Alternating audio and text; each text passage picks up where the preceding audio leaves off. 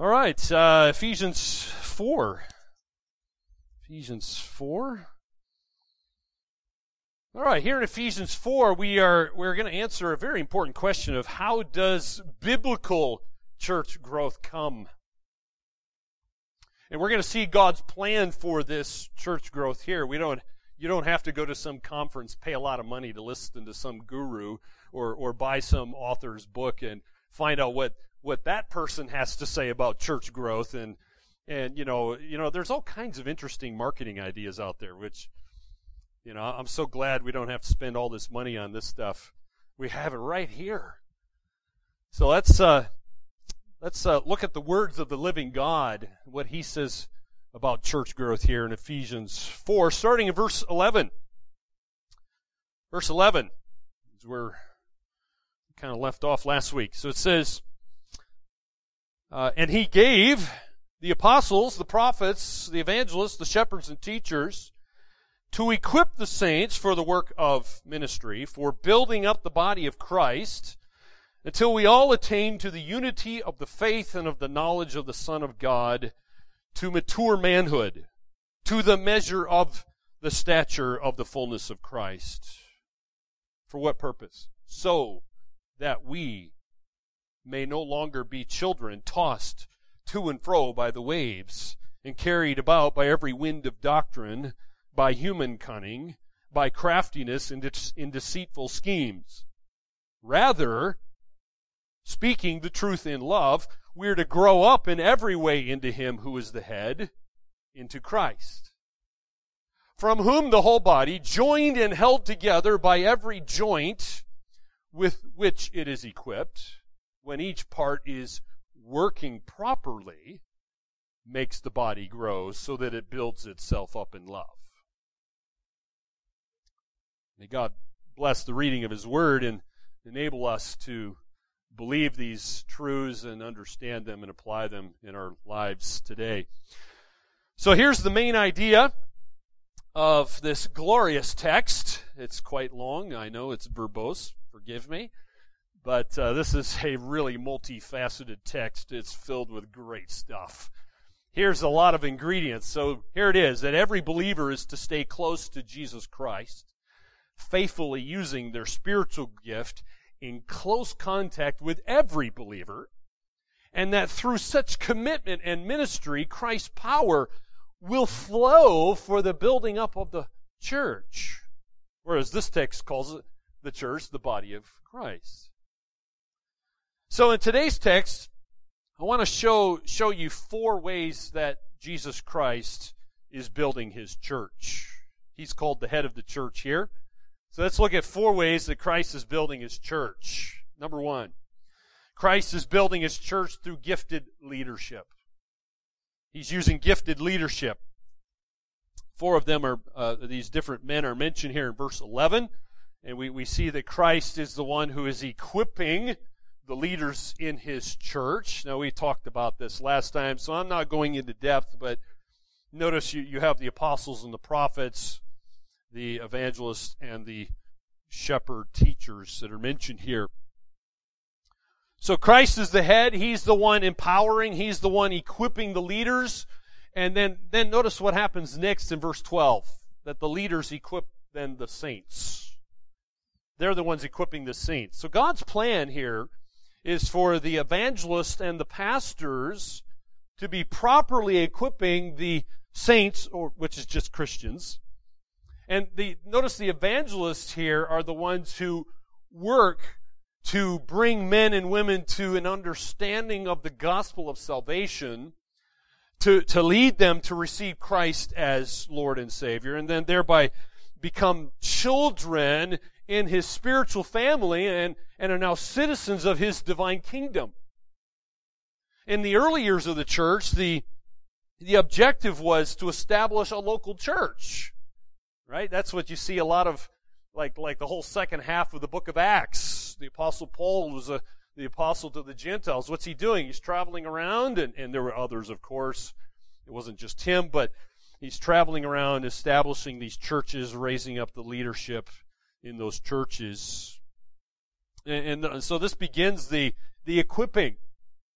And, and it's the, the pastor teachers who are doing the subsequent work then, providing the leadership and the spiritual resources that are causing those believers to be taking the, the, the next steps, if you will, and growing in their Christ likeness. How are they doing that? Is through their continual obedience to the Word of God. And then they're able to provide an example of godliness, hopefully. that's the that's what's supposed to be happening. And you say, well, what is the most important tool for equipping the saints? Because that's what the spiritual leaders in the church are supposed to be doing, supposed to be equipping the saints. How does that happen? What, what is the, the greatest tool in the toolbox, so to speak?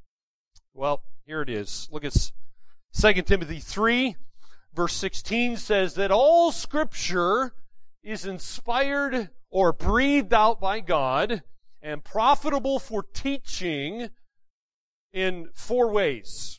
It does four things. It's for reproof, for correction, for training in righteousness. For what purpose? That the man of God may be competent, equipped for every good work. So there you go. There's, there's the tool that the Holy Spirit gives to to us so that uh, we would be competent, we would be equipped. So, what does that tell you? Well, it tells you a lot of things, but the, the first purpose of the pastor then is to feed himself. I don't know, that might be obvious to some of you, but sometimes we overlook the basics. You do know that pastors are also sheep, just like you are, right? Pastors are not uh, some, uh, uh, you know, demigod or some special person that sometimes they get put on these pedestals where we don't belong, and like we're somehow different from everybody else in the congregation. No, we're just we're just sheep. We're sheep, just like you. Okay, and so just like you, you, need to be fed, right? How can a how can a sheep? Uh, let's just take the farming analogy, the agricultural analogy here, right? How can a mother sheep feed her lamb or lambs if she's starving? It, it won't happen, right?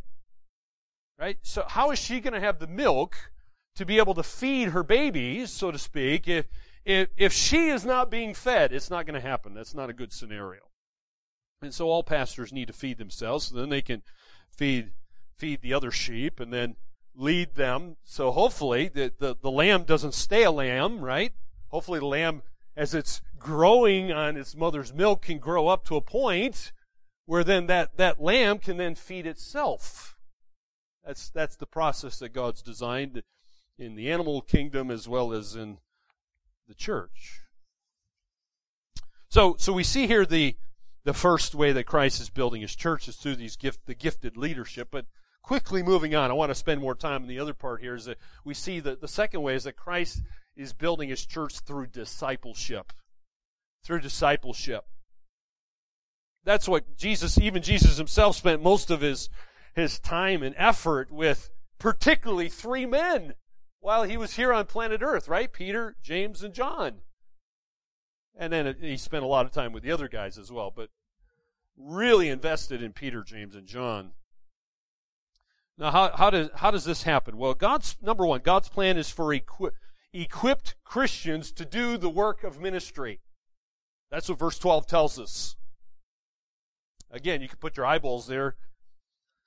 It's, uh, notice what, what's the gift of leadership doing here? To equip the saints for the work of ministry. So it's not the gifted men in verse 11 who have the most direct responsibility here to do the work of service. No pastor, by the way, or, or even a, even a large group of pastors or evangelists can do everything that a church needs. It's not possible. Too many pastors, by the way, are getting burnt out because I, I think I think some some of their congregations think this way you know, hey, hey, it's uh, you know, pastor and evangelist. It's what we hire you, and we we pay you to do it, do it all. So go burn yourself out, and many are. They're they're quitting and falling, uh, rather too quickly. So no matter how gifted or talented and dedicated a pastor may be, the, the work to be done, um, so the work to be done where he is called to minister will always exceed their time. There is not enough time in the day to do it all by themselves. They don't have all the abilities. It's not the way God designed them, right? I mean, no, no pastor's Jesus Christ. They, they, they might have one gift or maybe two gifts or three or whatever it is, but they don't have them all. So his purpose in God's plan here is not to try to meet all those needs himself, but what, what does God tell the gifted leaders? To, to equip the people that are given in his care then to meet those needs. Well, obviously the leaders share in serving, right? Church leaders are also sheep, and many of the congregations share in the equipping as well. But, but God's basic design for the church is for that equipping to be done so then the, the, the Christians or the saints, as they're called here, can then serve each other effectively. So you're, you're to be ministering to each other. I'm to be ministering to you, you minister to each other. That's the way God's designed it here. So when the gifted men are then hopefully faithful in prayer and, and in teaching the word, uh, people are going to be properly equipped they're going to be rightly motivated to do the work of ministry or service. And so from the saints then who are equipped, God's going to, hopefully God's going to raise up some elders and deacons and other teachers and, and, and all the other kinds of workers that are needed for the church then to be effective and to be productive. So spiritual service is the work of every Christian, okay? I hope you understand that. You're not to uh, as you're a part of the team, you're not just to be a spectator, right? So don't think of church as a uh, some sport where you know you just sit there and watch all these exhausted people out there, you know, killing each other and working really hard doing the work. That's not the way church is meant to be. And second, God's plan is here. Notice it says it's for equipped Christians to build His church. You're to be building his church. Notice it's for building up, as verse 12 says, for building up the body of Christ. The body of Christ is the church. So proper equipping here by the evangelists and the pastors is going to lead to a proper service by the congregation that's going to result in growth, church growth. By the way, building up there, that phrase building up in your text, literally is referring to the building of a house. That's how Greeks would even use this. Building of a house. It was used figuratively of any sort of construction. So it's the spiritual edification and development of the church of which Paul is speaking here. And so the body is built up externally and internally, but let's just think externally here for a moment. So, so, so a body is built up externally through evangelism, as uh, more believers are added to the church. But the emphasis here in, in verse 12 is, is, um, is on being built up internally. As, as the believers in this body are nurtured, they're being fed, they're, they're being prepared, equipped, if you will, for fruitful service, and that happens through the Word of God. So in building the church here, let's think of some of the objectives, because God gives you two objectives in the text. So, so in the building of the church, what is their objective? Number one, verse 13 tells us the first objective is the unity of the faith. The unity of the faith is the first objective. Now this can be confusing, so bear with me. Let me let me explain what's going on here. So so back in verse 5 it talks about faith as well, but Faith doesn't refer to the act of belief or of obedience.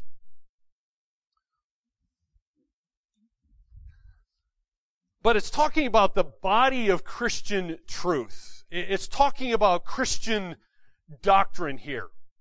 Okay? There, there's a body of truth that, that hopefully all Christians believe. Now, the faith here is the content of the gospel in its most complete form. Right? That's what this is talking about. So when believers then are properly taught this truth, when, when they faithfully do the work of service and when the body's built up in spiritual maturity here, unity of the faith is the inevitable result. That's, that's the result when, when all that other stuff is taking place. Okay?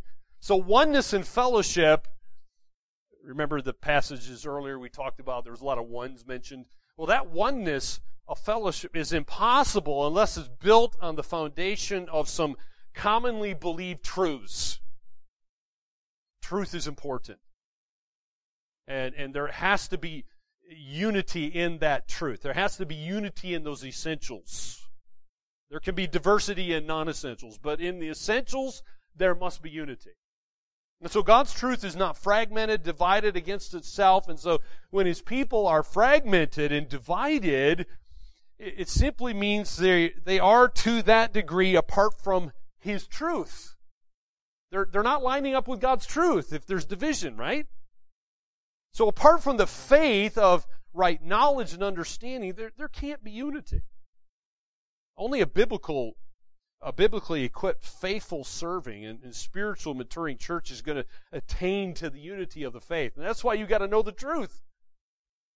That's why we have a doctrinal statement. Those things are so important. We, how can we have unity if, if we just say we're gonna, we're just gonna love each other? Does that work very well? Love's important, don't get me wrong. We're going to talk about that in just a moment. But truth is important as well. That's that's the balance. We'll we'll we'll get more into the love side here in a moment. But notice there's that oh so so objective number 1 is this unity of the faith, but look at the second objective. It's attaining to this knowledge of Christ.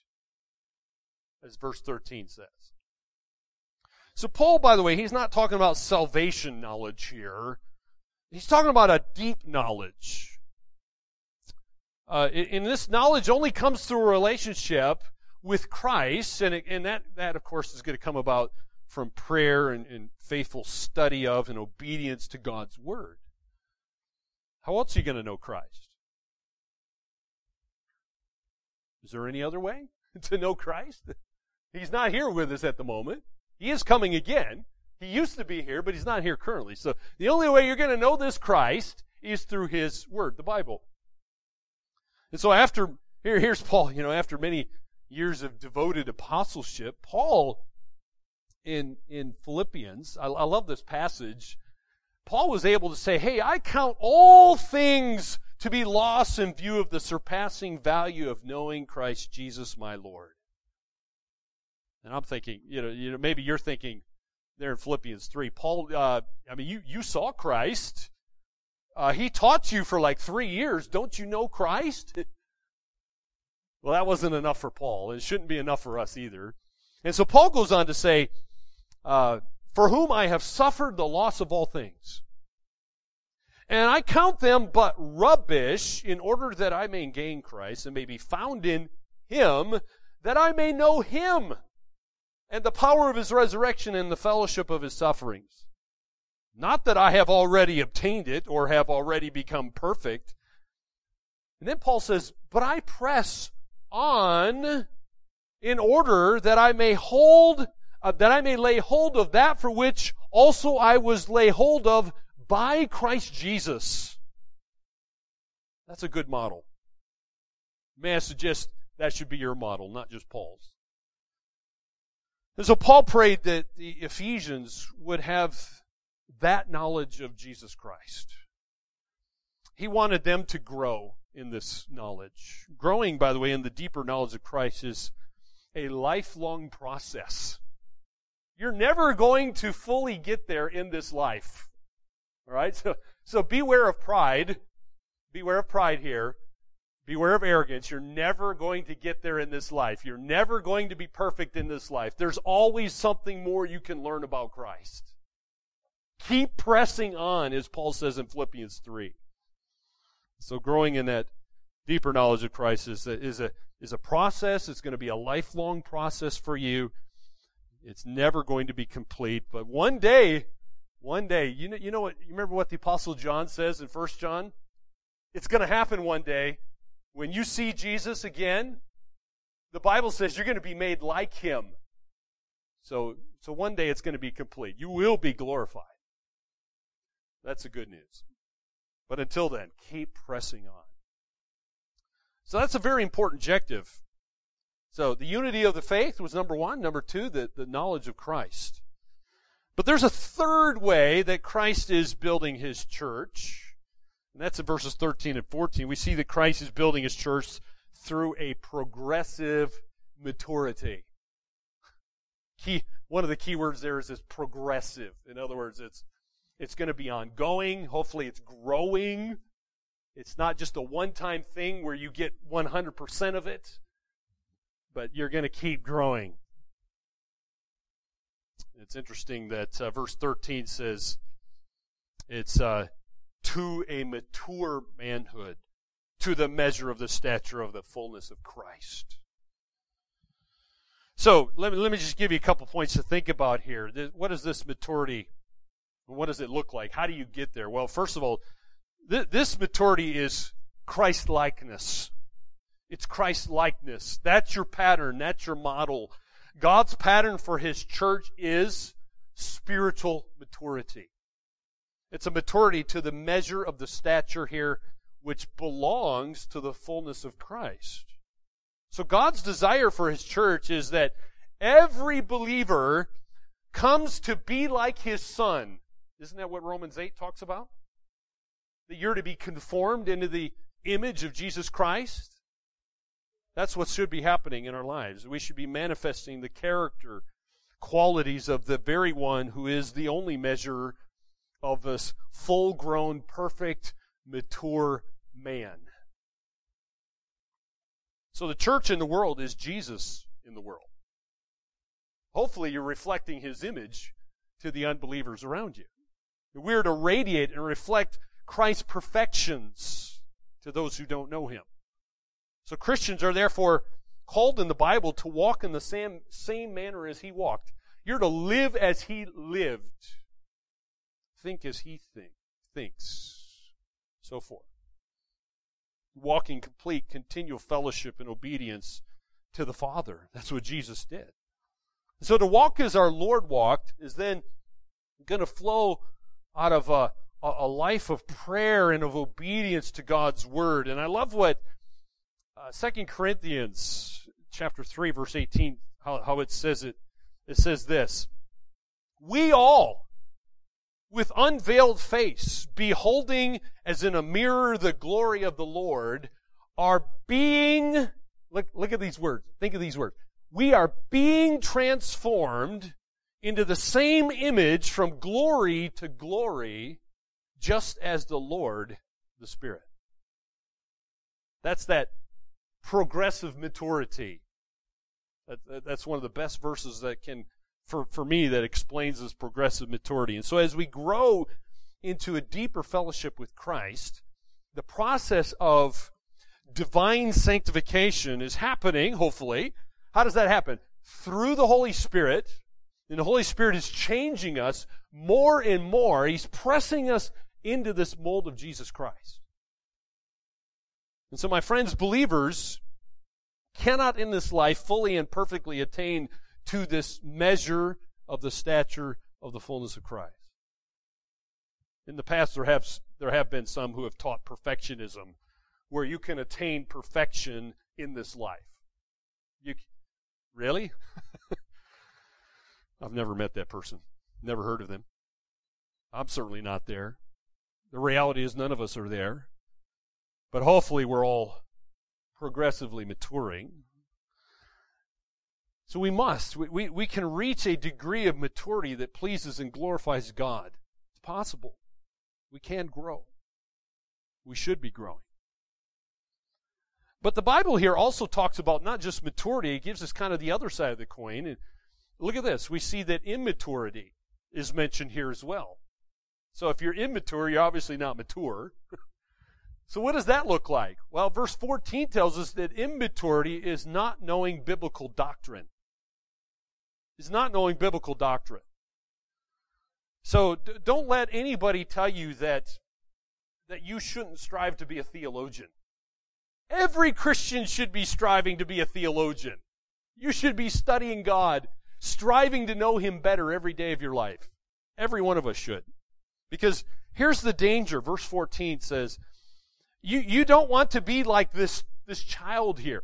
You don't, as it says, no longer be, uh, be children who are tossed to and fro by the waves and carried about by every wind of doctrine. No, you don't want to be that person, this immature person. So Paul's point, by the way, is that is that neither the trickery of men that's mentioned here, nor the deceitful schemes of the devil will mislead a mature believer. How is that possible? Because a mature believer has an anchor for their soul. right? They're not going to be tossed to and fro by waves because they got a solid anchor, which in this context is biblical doctrine. So it's, it is spiritual children who are in constant danger here of falling prey to all the new religious fads that come our way and new interpretations of scripture that come along.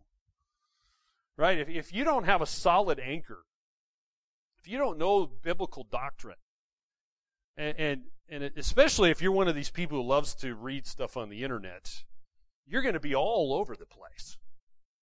Whoa, I mean, there is uh, some, if you read internet stuff, there's a lot of wild biblical interpretations out there. And there are heaps of so-called Christian books every month. Every month, thousands of new books are thrown at us. And a lot of them aren't very healthy. so beware. And so, as a result, these kind of people are tossed here and there by waves of popular thoughts and sentiments. They're carried about by every wind of new doctrine that just comes down the internet or book or whatever it is. And, and, and, uh, and so because they're not anchored in God's truth, they're subject to every sort of counterfeit truth. They're like, oh, that sounds good. Oh, that sounds good. That sounds good.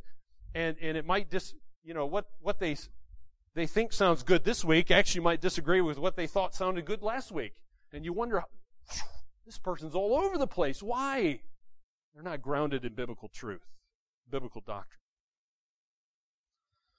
And so the biblical Christian is gullible. It reminds me of the one blonde in my class. I said, You know, gullible's not in the dictionary, right? Really? It's not in the dictionary? Right? So a gullible person, you can you can say all sorts of things and, and Right? They're all over the place. Well, there's a number of foolish, misdirected, corrupt, and even heretical leaders out there to whom uh, many church members just willingly throw their money in their direction, right? And, give their allegiance, and just it's, it's astounding to me. It's and and heartbreaking, heartbreaking. People buying these heretical books and watch these heretical teachers on TV or listen to them who knows where. It's, it's just heartbreaking. Poor people. I've seen poor people even in third world countries. I was sitting with a guy, in, in, even in the Solomon Islands. The, the poor dude had no money, and here he is. He's listening to some heretical teacher on the TV, sadly coming from the U.S. Oh, it's heartbreaking.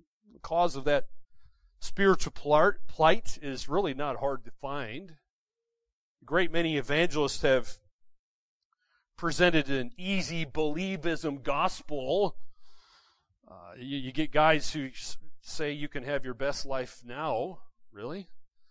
You got pastors saying this, authors saying this, and teaching these things. And you get some pastors who teach a seems like a contentless gospel message, and many places the body of Christ has not been built up in sound doctrine or don't, don't know what faithful obedience looks like.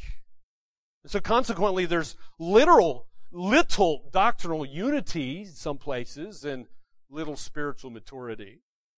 That's why people can get be just tossed to and fro. They're not grounded. They don't have a solid foundation. They need to know biblical doctrine. There's a fourth and last way that Christ is building his church. He's, he's building his church through loving speech and lives. In other words, he's using people. And hopefully these people have loving speech and loving lives. This is a beautiful balance here that the Bible gives us because notice there's there's some things that we need to be growing in. What do we need to be growing in? So we would have loving speech and lives. So that we can be a, a part of this great organization called the body of Christ. Well, number one, the church must grow in truth. The church must grow in truth. That's where it starts in verse 15. So if we don't want to be deceived by human cunning or the craftiness of the deceitful schemes, well, what, what do we, what do we want to be? Well, verse 15 says, rather, speaking the truth in love. So it starts here growing in this truth. Without truth, there is no growth. And so the contrast there is with the nature and the conduct of babies that are described in verse 14. Right? You don't want to be a spiritual baby. And by the way, children are delightful little creatures, are they not? But as if you know anything about babies and infants, as as wonderful as they are, they do have limitations, don't they? right? You've all seen babies, at least pictures of them. If you haven't had one yourself, you, you'll know they are very unstable little creatures, right? Uh, uh, children can be notoriously fickle, as parents know, right? They can be interested in one thing at one moment, and you turn your back, and, and it's amazing where they can go. They don't, they don't tend to stay in one place very long. They're very fickle and unstable. And so they go over there, and then you're like, oh, where'd they go? Oh, they're over there. Okay. And mothers can, I know mothers have eyeballs all around their heads, but they're not God. And so it's easy to lose track of them sometimes, right? I won't, I won't pick on my mother. I was, I was tempted to. Uh, we all have mothers like that, I'm sure. But, uh, babies and infants in particular change their minds a lot and they can focus on something entirely different, and, and then five minutes later they, they, are going on to some other concern. That's, that's the way they are. I love how God uses that to illustrate for us that sometimes we can be the same. Children, by the way, another thing about them is they can be easily fooled. They can be easily fooled. It's easy to, to, to deceive a little child and that's why parents, by the way, have a very special responsibility for the education of their God given children and to, to give them guidance because of this truth they are easily deceived. So, however, though, it, it is particularly unfortunate when the same marks of immaturity mar a Christian's development as well. And so if the church is not to be weakened, it must grow in the truth of God. See, we don't want to. You, you, don't, you don't want your child to stay a child, an infant to stay as a baby, right? You, you want them to mature. You want them to grow up. And it's hopefully the same in the church. We need to be growing in the truth of God. And number two, the church must grow in love. Not just truth, but love as well. Because notice the text says, speaking the truth in love. And so notice, truth should not be in isolation from love. Uh, as if we only need to just bombard people with facts, right? That, that's, think about it. Do you want to just be bombarded with facts without love? See, we also need to speak the truth in love. And, and that is part of Paul's emphasis here. And it's interesting, in our English translations, you may not get the full emphasis of what the Holy Spirit's trying to do here. So let me just highlight something for you. Uh, because the, the original text, that word truth, is actually a Greek participle. It's a Greek participle. So, so actually a more literal translation could be speaking, uh, not just speaking the truth in love, but we could say it this way, truthing it in love. Because often Greek participles get translated with an ing at the end. So it's truthing it in love. So it's not so much, we tend to focus on the truth part to sometimes the exclusion of the love part. But the combination there means you're both speaking and living the truth in a loving manner. That's the emphasis. And so, my friends, what happens when you take love from truth? Just think, think about that for a moment. What happens if you take the love away from the truth?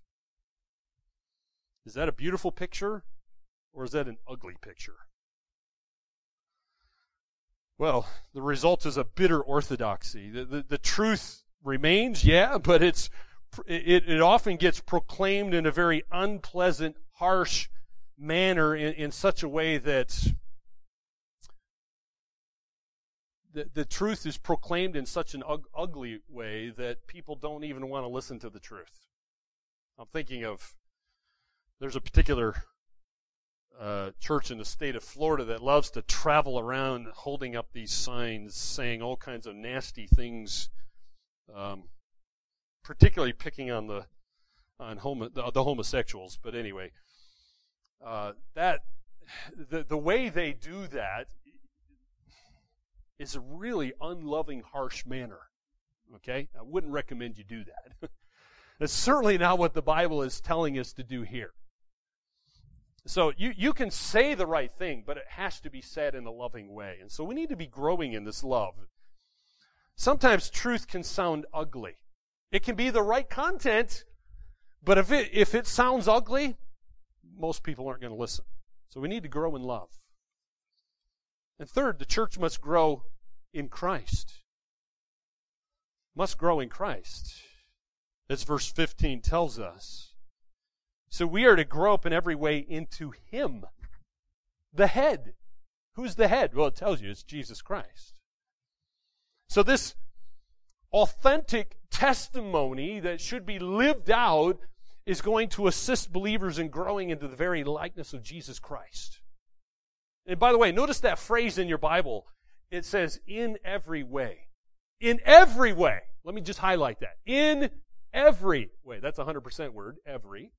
That phrase is calling for a complete Christ likeness. So you don't get to, in other words, you don't get to pick the areas that you like and then somehow leave the ones you don't like. No, in every way, you're to be growing in Christ. And by the way, that phrase des- describing Christ as head there is expressing his power in your life. See, he not only is the sovereign head of the universe, not only is he the ruling head, but the idea here that Paul's trying to express is he's the organic head. He's a real person. And this is a, a supposed to be a growing organization, if you will. And so human, uh, sorry, uh, he, he's, the idea is he's the source of power for all the functions of the church. Human beings are, well, if you think about a human being and their body, uh, human beings are declared officially dead when the, that monitor in the hospital goes flatlining, right? What do they call them? EKGs or whatever? Is that what they're called? When that thing flatlines, it's showing no brain activity, right? It's showing the brain is now dead, and so, so the doctor can then officially declare that the human body is dead. It's reading what's going on in the head. Well, Jesus is the head. and so as, as the brain is the control center of physical life, so the Lord Jesus Christ is the organic source of life and power to his body, the church. And so to grow in to his likeness is to be completely subject to his controlling power in our lives. And we're to be obedient to his every thought and expression of, of will. We have to be growing in Christ. He's the head. He's that whole source and power. But uh, number four, the church must grow in synergy. Sorry if you don't understand that word, but I couldn't think of a better word that kind of encapsulates this the whole thought process that Paul's getting there. It's really complex. But but synergy is is this whole what it's talking about is an intertwined cooperation yeah, Jesus is the head, but the head has a body. They're connected. And, and, and the body's living off the head and, and they're working together in, in this intertwined cooperation. So the best word I can think of is synergy. And so the body receives its authority, its direction, and its, and its power here as it grows up in every way into the head, Jesus Christ. And notice it's, it's from Him that the whole body is fitted and, and held together. That's what verse 16 is telling us there. And so, though, and it's interesting that your Bible uses two present passive participles there in verse 16. These phrases, by the way, are, translate, are, are translated, are, are kind of synonymous, and, and it's really meant to express this close, tight function in the body. And this body is, is described here as an organism. It's a beautiful organism, beautiful body, and, and it's all happening as a result of Christ's power. Now, by the way, that does not negate the efforts of believers. They are the body. And, and that's proved by the, the, the phrases by um, talking about when it's mentioning every joint supplies and it's according to the proper working of each individual part. Those individual parts are important.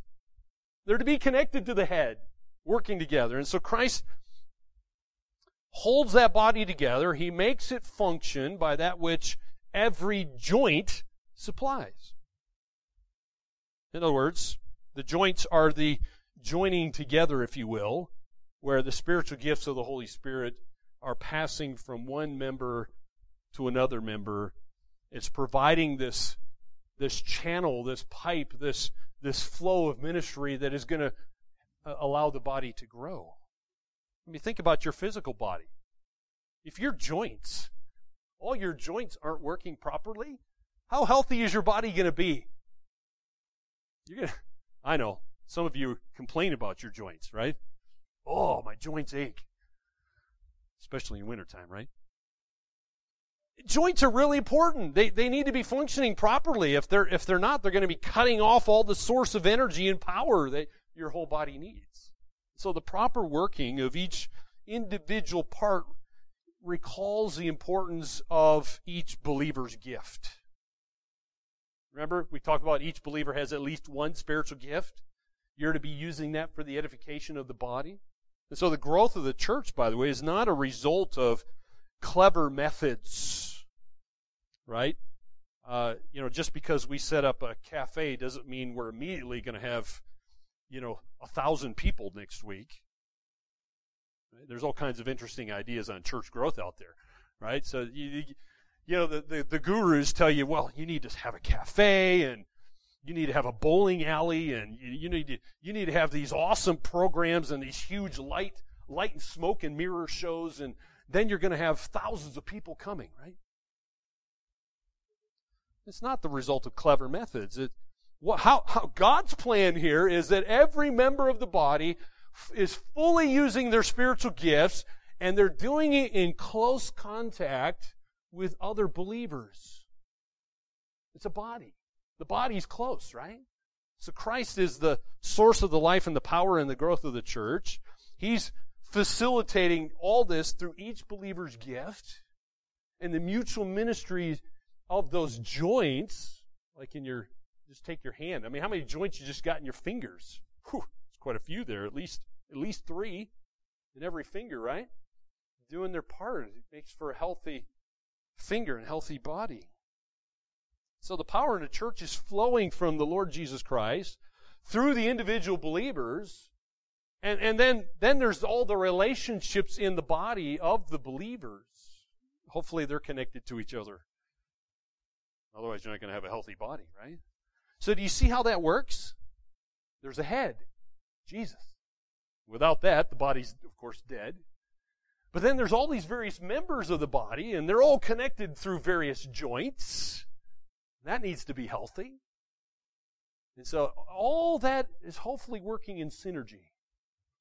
Hopefully it's an intertwined cooperation. That's the that's God's plan for the growth of the church. And so that's that's why there in 1 Corinthians 12 verse 1, the Bible tells you God doesn't want you to be uninformed. He wants you to be informed of those spiritual gifts. He wants you to know all about those things because those are all kind of like the joints, if you will, that are connecting the body. And, and, and hopefully Christ's power is flowing through all of that to make for a healthy body. Well, that's the plan. That's the model. May God enable that model to be lived out even in our local setting here. Let's pray. Heavenly Father, thank you for this glorious plan. We're thankful you've given us these various ways that Christ is building his body, the church. May we understand this. Would you open our eyes to behold these wonderful things from your word? Uh, for, forgive us sometimes for looking at worldly wisdom and man's wisdom and the, the so called gurus and conferences and all the other things of this world. And uh, may, may we just come to your word and believe what it says here. Stick to this. Live this out. Would you enable us by your grace to understand and, and to be doers of the word, not just hearers only? So we're thankful for the great power that we have in Christ, the head of the church. We're thankful that we, the members of the church, can be a part of this glorious body. May we love your body. May we see how we fit in the body. May we use our gifts for your honor and glory and the edification of our fellow members. In Jesus' name we pray. Amen.